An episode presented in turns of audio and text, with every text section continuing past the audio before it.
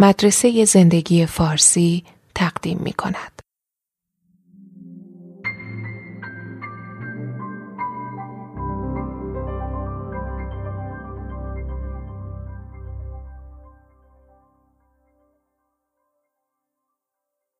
این فیلسوفیه که کمک می‌کنه به پول، سرمایداری و جوامع افسار گسیختمون فکر کنیم.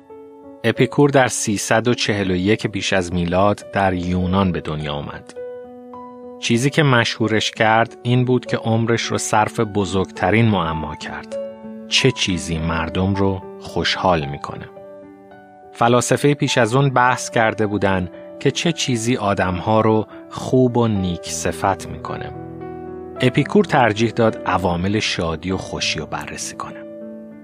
متاسفانه حتی اون موقع هم دنیا تلخ و خبیس بود و وقتی مردم شنیدن که اپیکور مدرسه تأسیس کرده تا شادی و خوشی رو مطالعه کنه براش حسابی حرف در وردن.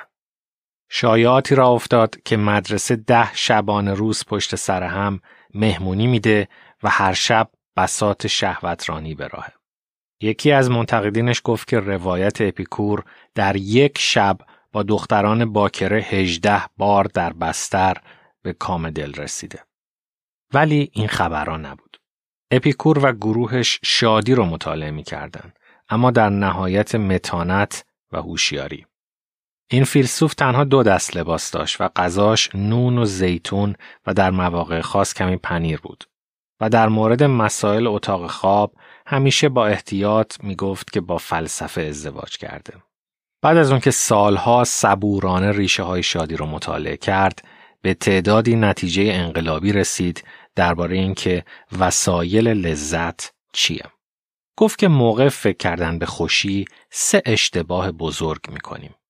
اول اینکه تصور می‌کنیم خوشحالی به معنی داشتن روابط رمانتیک و جنسیه. ولی اپیکور دوروبرش نگاه کرد و جفتهای غمگین زیادی دید. روابطی پر از حسادت، سوء تفاهم، خیانت و تلخی. همزمان دید که دوستی غیر جنسی چقدر زیباتره. اینکه مردم با دوستاشون چقدر شرافتمندانه و بدون ادعای مالکیت رفتار می‌کنن. انگار که طبیعت انسان در روابط دوستانه از همیشه نازنین تره. تنها مشکلی که بیکور تشخیص داد این بود که ما دوستامون کم می‌بینیم. دومین چیزی که معمولا فکر می‌کنیم برای شادی نیاز داریم پول فراوونه. ولی معمولا فداکاری های باور نکردنی برای رسیدن به پول رو در نظر نمی‌گیریم. حسادت و رقابت و پشت پا زدن ها و اضافه کاری ها. اپیکور باور داشت چیزی که کار رو واقعا رضایت بخش می‌کنه پول نیست. وقتایی که بتونیم تنها کار کنیم یا در یه جمع کوچیک مثلا نونوایی یا کارگاه ساخت و تعمیر قایق و زمانی که حس می کنیم کارمون به دیگران کمک می‌کنه و دنیا رو بهتر می‌کنه.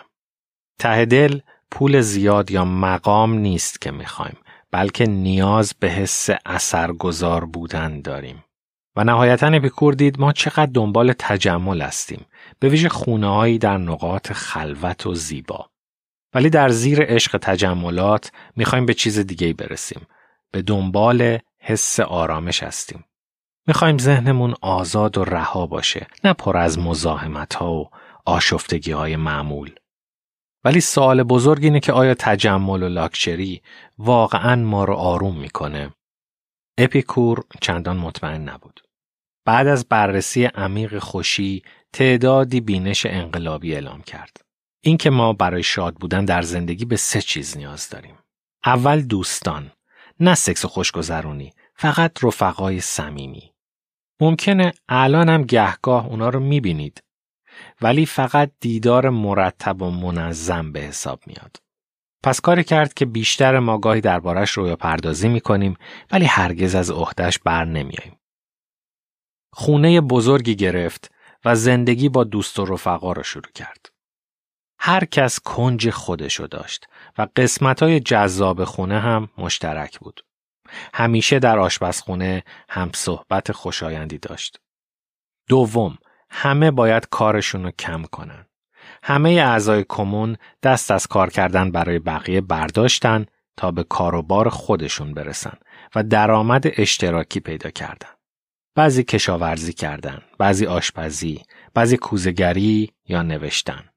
و سوم اپیکور و دوستاش دست از این ایده برداشتن که میشه با داشتن یه منظره خوب جلوی خونه به آرامش رسید. خودشون وقف این هدف کردن که آرامش رو در ذهنشون جستجو کنن. با خودشون وقت بگذرونن، فکر کنن، بنویسن، بخونن و مراقبه کنن.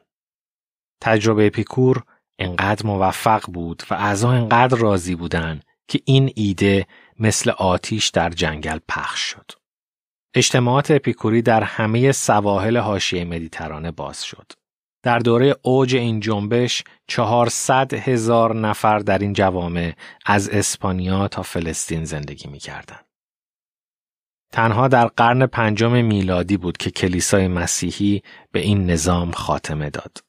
ولی احتمالاً برای این جوامع به شکلی احترام قائل بودن چون اونا رو به صومعه تبدیل کردن. چیزی که ما امروز به عنوان صومعه می‌شناسیم در واقع همون کمونهای اپیکوریه با مسیحیتی که بهش اضافه شده. نکته جالب دیگه این که کارل مارکس رساله دکتراش رو درباره اپیکور نوشت و چیزی که ما بهش میگیم کمونیسم این نظام عریض و طویل و ملالاور و شکست خورده در واقع نسخه خراب شده و نچندان موفق اپیکوریزم بود. میراث اصلی و واقعی اپیکور اینه که انسانها در شاد کردن خودشون خیلی موفق نیستن. عمدتا به این خاطر که این کار ساده می‌دونن. تصور می‌کنیم موضوع سکس و پول و تجمله. رسیدن به اینها و نگه داشتن اینها. ولی اپیکور گفت نه. به لحظاتی که واقعا شما را شاد می‌کنن فکر کنید. که مطمئنا درباره اینا نبودن. جرأت داشته باشید و زندگیتون رو به نحوی تغییر بدید که واقعا برونده رضایتمندانه داشته باشه. احتمال داره نتیجه خیلی متفاوت از وضعیت کنونی بشه. دور از شهر، کمی نون و پنیر، چند کتاب فلسفه و چند دوست خوب در اینجا و اونجای خونه.